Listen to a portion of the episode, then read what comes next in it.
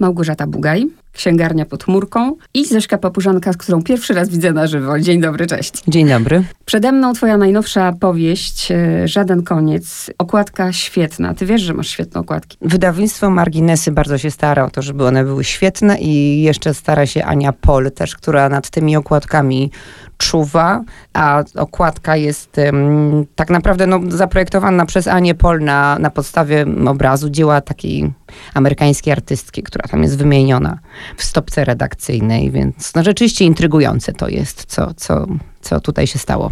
Wiem, że było spotkanie mm, w Big Book Cafe. Nie miałam okazji słuchać tego spotkania. Nie miałam też okazji, bo ja przeważnie jak przygotowuję się do wywiadów, to rzeczywiście słucham, żeby się tam pytania nie powtórzyło, czytam jakieś recenzje. Tym razem tego nie zrobiłam, więc jeśli pytania będą tendencyjne, to przepraszam z góry.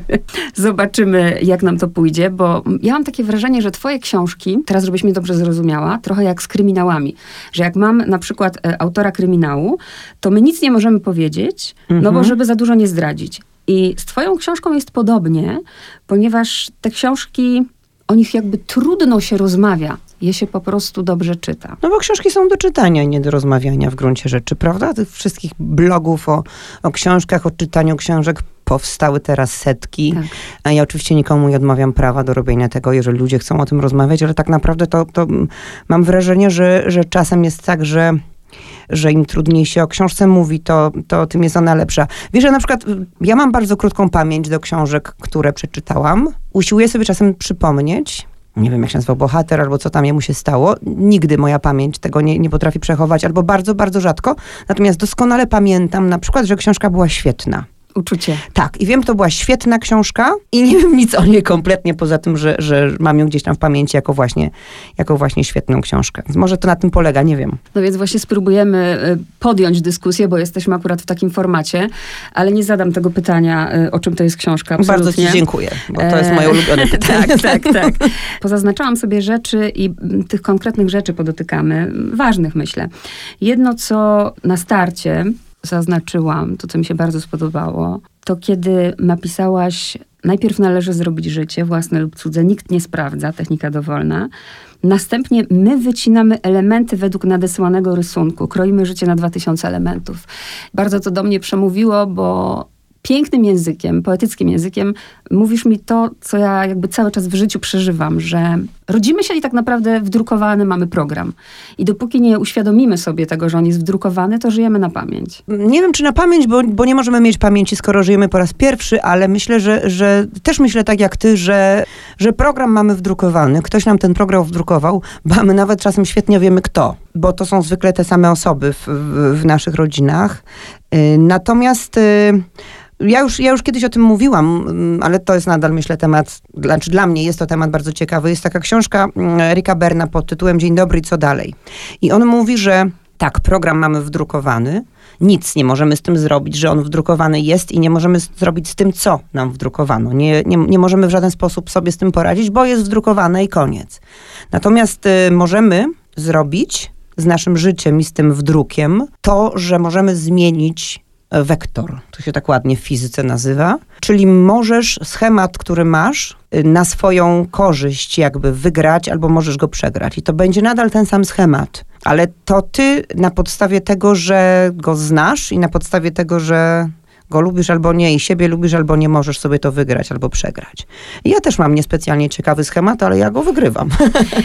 I Przynajmniej się staram. I ja mam takie wrażenie, że to jest moje oczywiście. Wszystko, co mówię jest moje. E, z mojego punktu widzenia Małgorzaty Bugaj, dla mnie Jakub i Justyna, czyli bohaterowie twojej książki, mieli szczęście, bo właśnie oni wygrywają. Bo równie dobrze mogli się nigdy nie spotkać na tej drodze i nie wymienić tymi informacjami. No tak, nie spotkać w każdym tego słowa znaczeniu, tak. prawda? I fizycznie mogli się nie spotkać i, i psychicznie oni mogli się gdzieś tam nie porozumieć, właśnie dlatego, że mają wdrukowany schemat, że, że mają być dla siebie osobami obcymi, pomimo to, że są kuzynostwem. E, I to, że to, że oni w końcu się spotykają i to, że oni ten schemat właśnie umieją przełamać, że im to wychodzi obojgu na dobre, to jest y, ich własna zasługa. Nie tego, kto im ten schemat dał, bo ten ktoś chciał właśnie tak. wręcz przeciwnie. Ten ktoś chciał, tutaj zdradzimy tyle, ile możemy. Mm, Jakub y, i Justyna to kuzynostwo. Y, każdy z nich miał inną perspektywę babci, inne doświadczenia i mało tego, na, na, na miejscu ich obojga, mm, no można by powiedzieć, że nie znając siebie, gdyby się nie spotkali później, no to mogliby siebie nienawidzić, nie? bo byli tak jakby nastawiani przeciwko, porównywani do siebie, o może tak, mm -hmm, na takiej mm -hmm, zasadzie. Tak, to prawda. Zaskoczyłaś mnie formą bo e, coś się dzieje. Ja bym chciała, żebyś ty mi to spróbowała nazwać, bo, bo, bo, zrobiłaś to świadomie.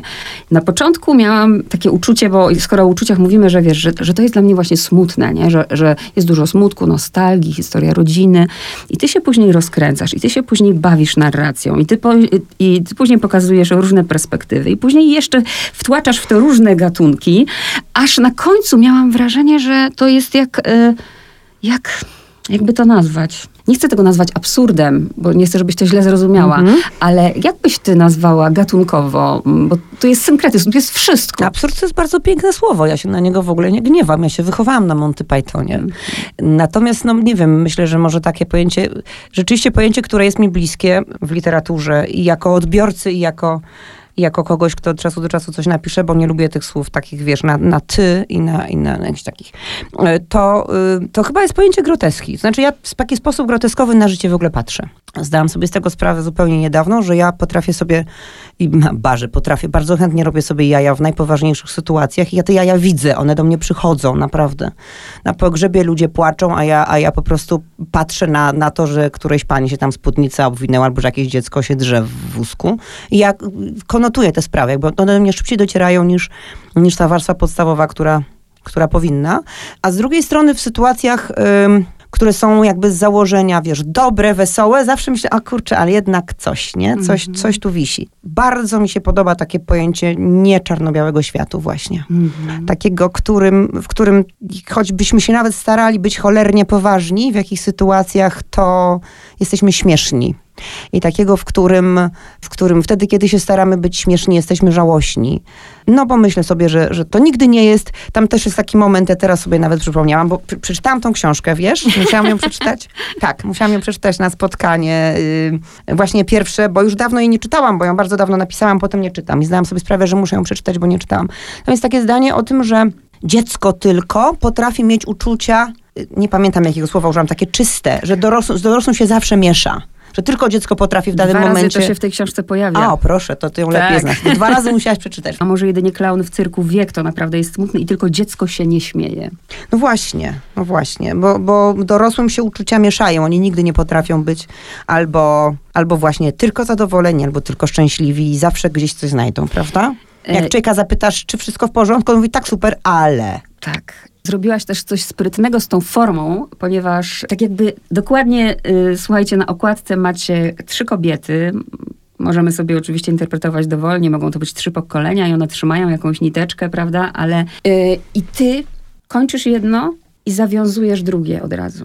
Bardzo mi się to podobało nawet czasem słowem, nie? Tak mhm. jakby właśnie chcesz, żeby to wszystko było powiązane, a z drugiej strony wszystko jest jakby rozpieprzone. Właśnie tymi, tymi formami, które, które tutaj są, bo, bo, bo mam tutaj wszystko.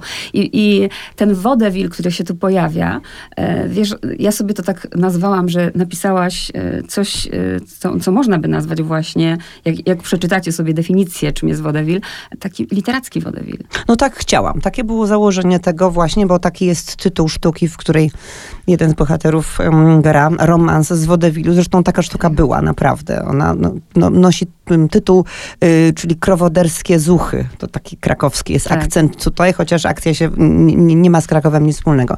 Ale taka sztuka rzeczywiście była. Ja po raz pierwszy w życiu pracowałam w taki dziwny sposób, dziwny dla mnie, przy powstawaniu tej książki, to znaczy w sposób taki bardzo regularny e, i chronologiczny. Bo ja zawsze wypisuję sobie najpierw jakieś fragmenty, które jakoś tam na swoje potrzeby nazywam, żebym potem wiedziała, do czego mam wrócić. I realizuję je w kolejności dowolnej. Czyli na przykład dzisiaj mówię, piszę sobie to, następnego dnia to, potem to wszystko drukuję, wycinam, układam na podłodze i, i mówię do mojego męża, że tego się nie da zrobić, po czym płaczę i zaczynam to układać i jakoś tam potem mm, wydawnictwo to bierze. A tutaj po raz pierwszy w życiu naprawdę pracowałam od pierwszej strony do ostatniej w takiej kolejności, w jakiej ta książka powstała. To dla mnie samej było zaskoczeniem.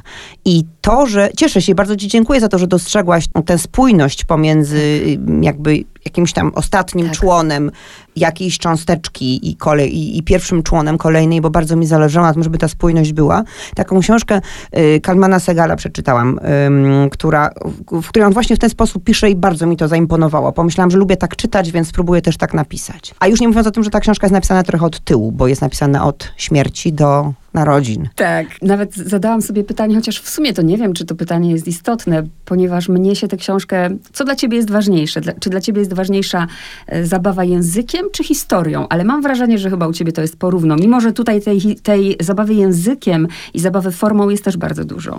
Wiesz co, bardzo mnie denerwuje, jak ktoś mówi, że, że, że to, jakaś książka, jakakolwiek, że o tym już było, że o tym już napisaliśmy, że o tym już mówiliśmy, o wszystkim już ludzie napisali. Ileż my mamy w końcu, ja to zawsze powtarzam, do znudzenia, ileż my mamy takich tematów, które naprawdę mogą być tematami literackimi, albo w ogóle tematami do rozmowy, no nie wiem, z pięć. O nich wszystkich już coś zostało napisane.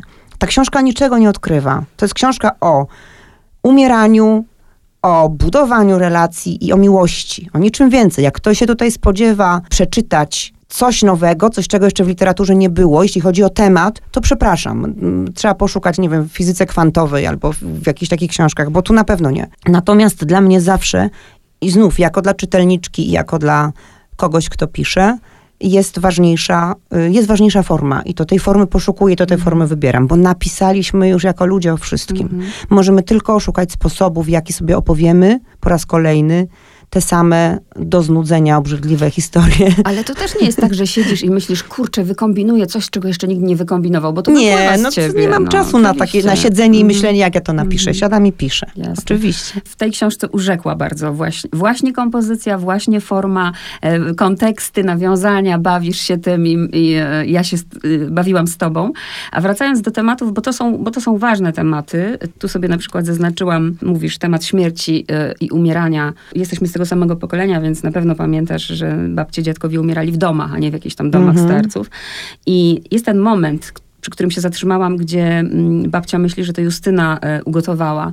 Taki temat, który mi świeci w głowie, że na przykład jesteś blisko swojej umierającej matki czy ojca Mhm. i ta już zniedołężniała, czy babcia, nie widzi tego, że ty jesteś, a widzi Mhm. kogoś, kogo nie ma. I ci ludzie, którzy są blisko tych, cierpią. Ja nawet niedawno usłyszałam historię. Ja opiekuję się mamą, moja siostra jest daleko, a mama mówi, ty jesteś podła, ty jesteś Mhm. wstrętna.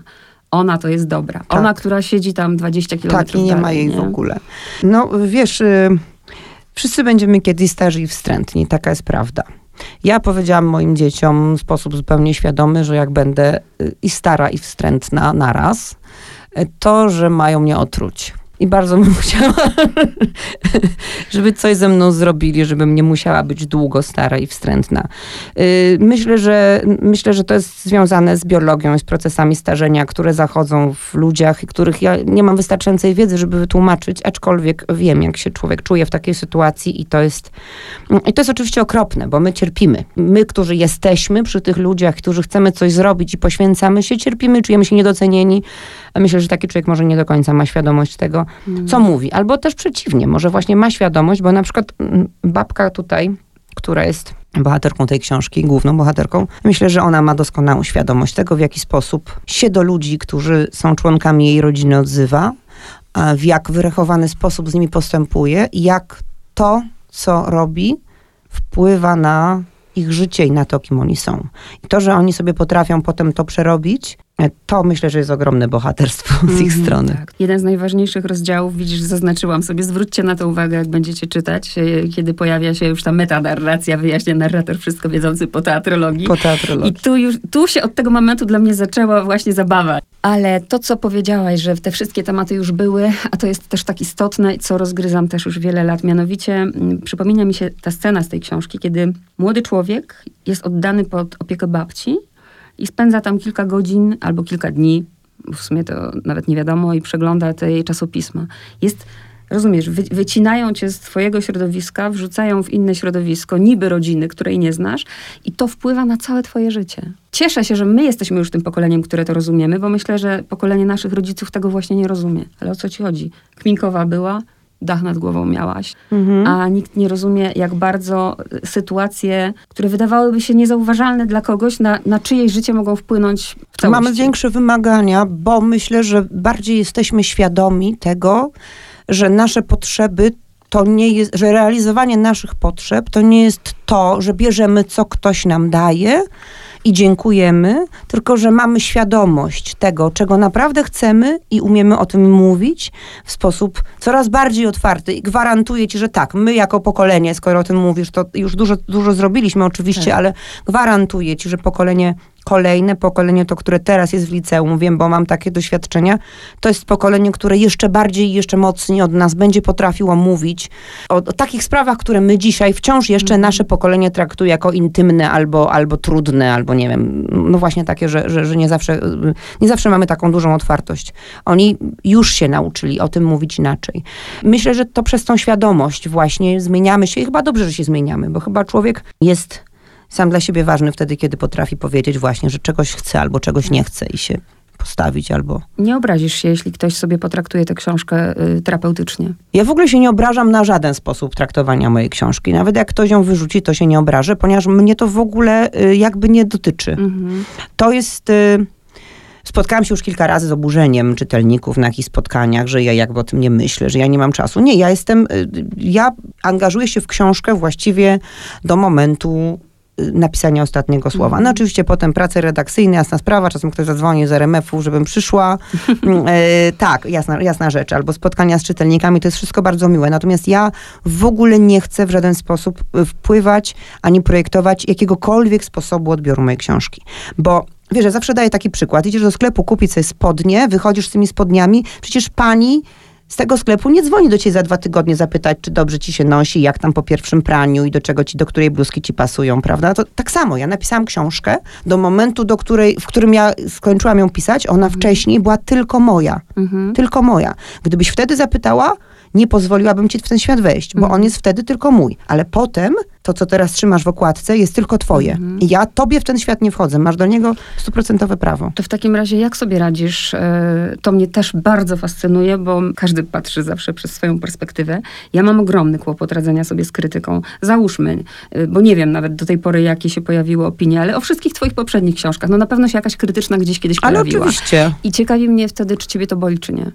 Yy, no pewnie bo to jest bolesne, ale w pewnym momencie, znaczy wiesz, to tak, najbardziej bolesne dla mnie to było przy okazji mojej pierwszej książki, bo w ogóle wszystko przy okazji pierwszej książki było dla mnie takie najbardziej bolesne. No, redaktor mi zaproponował, żebym przestawiła jakieś dwa rozdziały kolejnością, co wpłynęło do tej książce tylko na dobre. Y, natomiast ja po prostu płakałam przez dwa dni, bo wiesz, że oni tam chcą grzebać w moim dziecku i w ogóle jakieś takie okropne mm. A teraz to już mm, zaczyna mi to troszeczkę, y, troszeczkę... Przestałam się zupełnie tym przejmować. Myślę sobie, że to znowu jest sprawa, do której każdy ma prawo. Mm. Skoro ja to robię, to jakby się temu poddaję. To znaczy wiem, że tak może być. Zakładam, że tak może być. Oczywiście, że miło jest, jak wszyscy piszą świetnie, wspaniale i papużanka, Zośka znowu napisała wspaniale. Oczywiście, że tak, wszyscy tego chcemy, być głaskani po głowie i jest to, jest to cudne.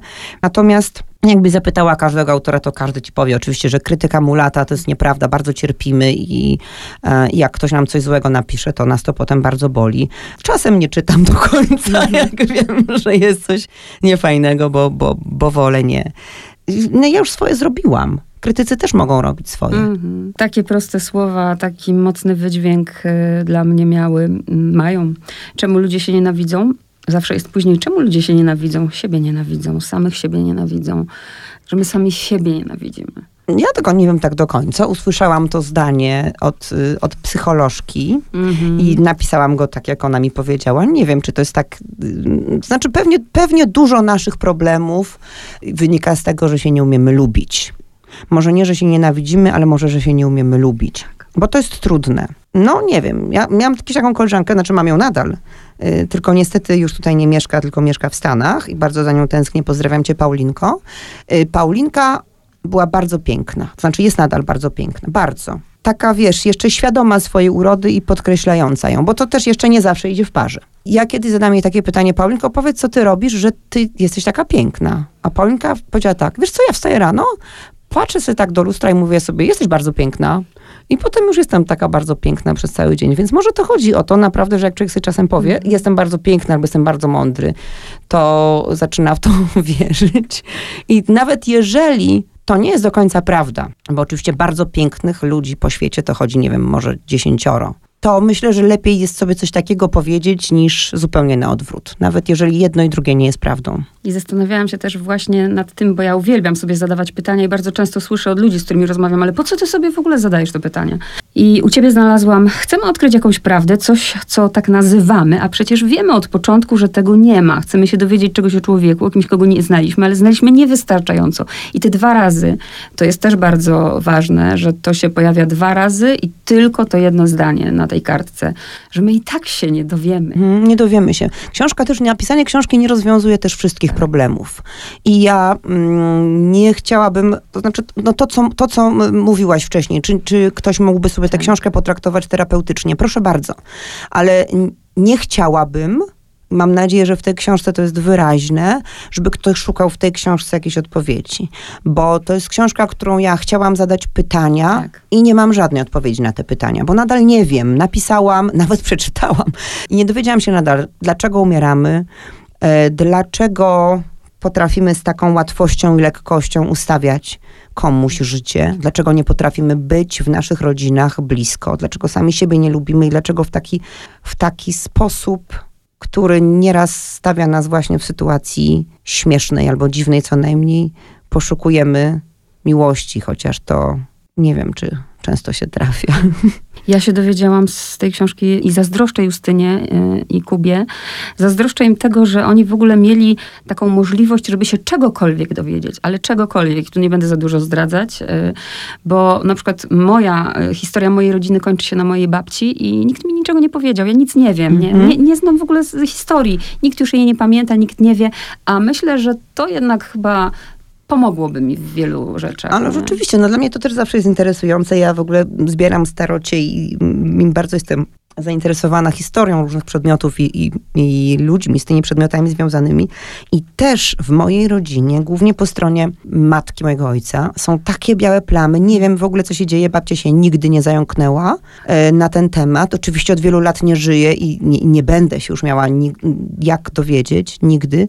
Nie wiem, czy ona się wstydziła, czy to, co się tam działo na jakimś etapie jej życia było dla niej trudne, ponieważ babcia była osobą bardzo skrytą i powiedziała, nigdy nawet żadnym słowem się nie zająknęła na ten temat. I bardzo mi tych opowieści brakuje, wiesz. Ja myślę, że jesteśmy, tego jesteśmy troszeczkę winni naszym dzieciom, naszym wnukom, żeby powiedzieć im, bo skoro już jeżeli możemy wrócić do początku tej rozmowy, bo to będzie bardzo, bardzo ładna, będzie budowa klamrowa. Zobacz, skoro już narzucamy ten schemat, bo Tak. wiadomo, że to, że to my, my narzucimy kolejnym, my Tak. narzucimy naszym dzieciom, naszym wnukom jakiś, jakiś ten schemat i to miejsce w rodzinie, skoro już, to może powiedzmy im dlaczego. Może powiedzmy im, jaka była nasza własna historia, bo to przez to, że ona jakaś była, oni są w tym miejscu, w jakim, w jakim są. I, I duża część ich życia jest od tego też uzależniona. Może chociaż to jesteśmy winni, żeby powiedzieć prawdę. A jak się ma tę wyrwę, to nic już nie możesz z nią zrobić. Tak, to prawda. I już nawet napisanie książki nie pomaga. Świetny, świetny, świetny koniec. Na koniec, e, żaden koniec. e, Bardzo zawsze lubię pytać o to, jak się rodzi tytuł. Ja Kiedy- też lubię te pytania, dziękuję. Nie lubię pytania, o, przepraszam, nie lubię pytania, pytania, o czym jest pani książka, ale pytanie, dlaczego jest taki tytuł, bardzo Mhm. lubię, dlatego że e, ja bardzo zawsze walczę o tytuły. Kilka razy musiałam ustąpić, ale od razu mówię, że nie było to nigdy w przypadku wydawnictwa Marginesy, ponieważ to jest wydawnictwo, które ceni jakby mm, łączność książki z tytułem i czasem to nie jest tak, że, że, że znaczy tego tytułu szukaliśmy. Książka miała, to nie, że miała mieć taki tytuł. Ona została wcześniej jakby w mojej głowie powstała pod tytułem jeszcze jedna książka o miłości i śmierci, tak się miała nazywać. No ale mm, Hania Grudzińska, moja szefowa z Marginesów, powiedziała, że to będzie ją pozycjonowało tylko w stosunku do innych książek, że może poszukamy czegoś innego i oczywiście mm, znaleźliśmy potem ten żaden koniec. Ja zawsze staram się szukać takich słów y, dla tytułów książek, które będą wiele różnych rzeczy znaczyć, bo lubię, bo lubię y, słowa, które znaczą więcej niż jedną sprawę. Takim tytułem był dla mnie Przez, takim tytułem był Konkol i taki tytuł ma teraz ta najnowsza moja książka, bo, bo to jeszcze nie koniec, czyli żaden koniec, a po drugie ten koniec, który tam jest opisany, wcale nie jest tak spektakularny, jak główna bohaterka chciałaby. Ona chce nadać znaczenie swojej śmierci. Myśli, że wszystkim zrobi jakąś ogromną tym trudność, że umrze. Y, natomiast y, okazuje się, że właśnie ta śmierć jest dla nich początkiem, a nie końcem i że ona im robi dobrze w takim sensie, że, że otwiera ich właśnie na, na nowe życie, które oni sobie mogą, mogą zbudować. Więc to żaden spektakularny koniec w jej wykonaniu, choćby nawet chciała, no i żaden koniec, bo dopiero początek. Dobrze, że ona nie żyje, już o tym nie wie, bo przynajmniej miała swoją tak. wizję w, głowie. Po to po właśnie umieramy, żeby nie wiedzieć, co się dzieje, co się dzieje tak, kiedy już umarliśmy. Żaden koniec. Zośka Papużanka, bardzo ci dziękuję za rozmowę. Ja dziękuję bardzo.